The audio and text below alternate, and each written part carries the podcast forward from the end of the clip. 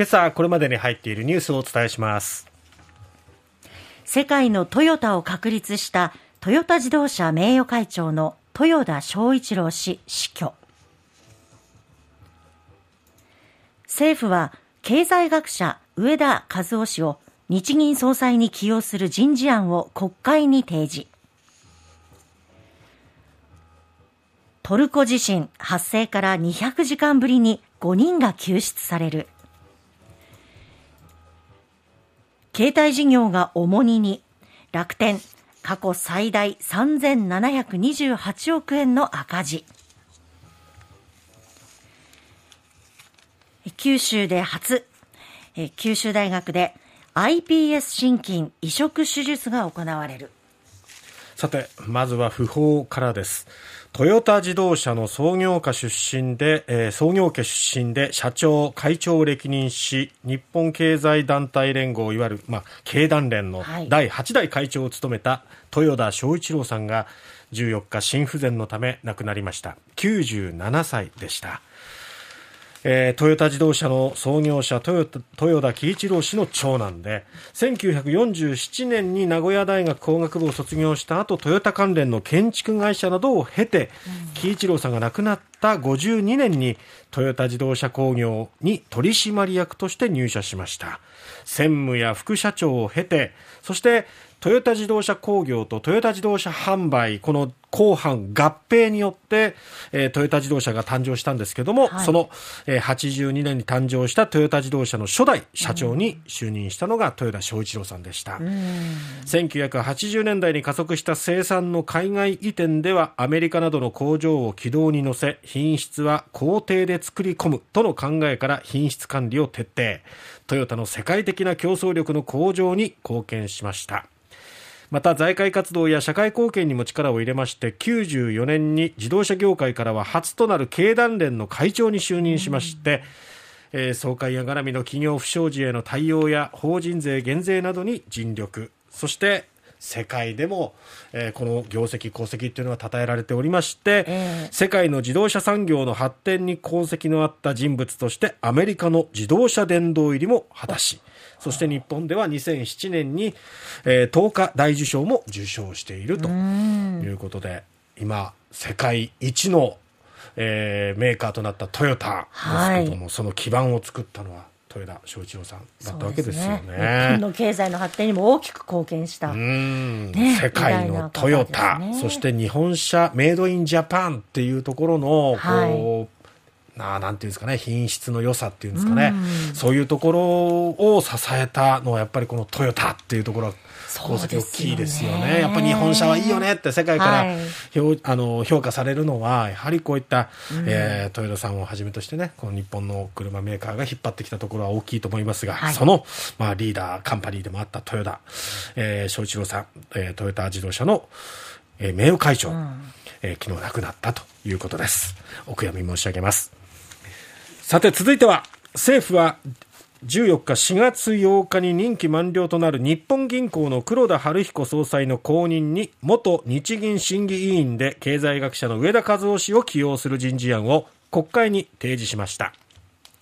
えー、植田氏が率いる新体制がじゅうねんかん続いている大胆な金融緩和策にどのような姿勢で臨むかが注目されます。そして、まあ、副総裁にはですね、氷見野良三さん前金融庁長官、そして、えー、内田眞一さん日銀の理事を、えー、ふたりを充てる人事案を合わせて提示したということです。任期はごねんということになりますが、はい、まあ、これから衆参の同意などを得まして、えー、さんがつちゅうじゅんまでに国会の同意を目指すということですね。えー、学者出身としては初めての総裁ということになりますね。はい、でアメリカに留学していた頃に植田さんは、えー、エフアールビー の副議長も務めたことのあるスタンレー・フィッシャーさんの指導を受けていて、うんえー、そして エフアールビー の元議長である、あのー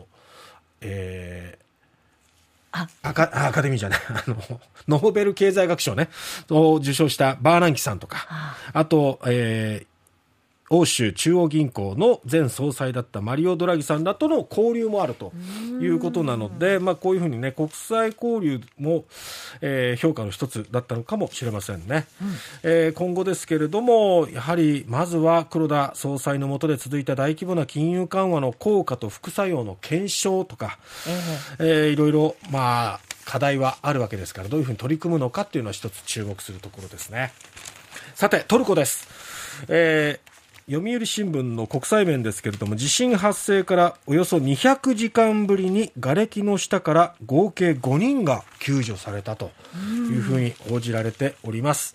えー、そして西日本新聞の国際面もですね、そのにひゃくじかんを超えて救出ということは報じているんですけれども、その生存率が急速に下がる発生ななじゅうにじかんを過ぎた後もこうやって救出劇というのは続いているわけですよね。本当に奇跡的ですよね。 そうで、その点に関して、はい、西日本新聞の国際面では、がれきの中で最小限の空間が保たれて水分を補給できる環境にあったかどうかが、まあ鍵になったようだということ。あと、はい、寒い冬ですよね、トルコもね、シリアも、えー、その中で体温を維持できたかも分かれ目になったということ。あとはもう一つ、励まし合うことで命をつないだケースもあるということで、やっぱり精神状態っていうのも影響を与えたということなんですね。にひゃくじかん超えて救出できたっていうのはね、いやーねー、いやずっと心細い中でもう本当ね、あの待ち続けたことだと思うんですが、そうですよね、ね、もう本当に良かったですね。いや救助されて良かったです。あとただ多分あの心理的なストレスも相当かかってると思うんで、はい、今後のケアというのも必要になってくるかなと思います、うん、さて、えー、楽天ですが、赤字が最大のさんぜんななひゃくにじゅうはちおくえんと毎日新聞一面で報じております。じゅうよっか発表した楽天グループにせんにじゅうにねんじゅうにがつ期連結決算は、最終損益がさんぜんななひゃくにじゅうはちおくえんの赤字だった、えー、e コマースとかは絶好調、金融事業も好調なんですけれども、やっぱり携帯事業の基地局整備に関する投資負担が響いて過去最大の赤字額を更新したと。まあ、基地局を作ったりするっていうのはなかなか ね, ね、えー、設備投資かかるもんですから、これは仕方がないのかなと思います、はい、だから来期以降修繕の、うん、収益の改善ができるかどうか、このあたり注目ですね。九州大学が昨日、人の アイピーエス 細胞から作った心臓の筋肉細胞のシートを重い心不全患者の心臓に移植する手術を今年いちがつに実施したと発表しました。にせんにじゅうねんに大阪大学で世界で初めて行われてろくれいめとなって、九州では初めてということです、うん、またこれで一つ希望ができたのかなと思いますね、はい、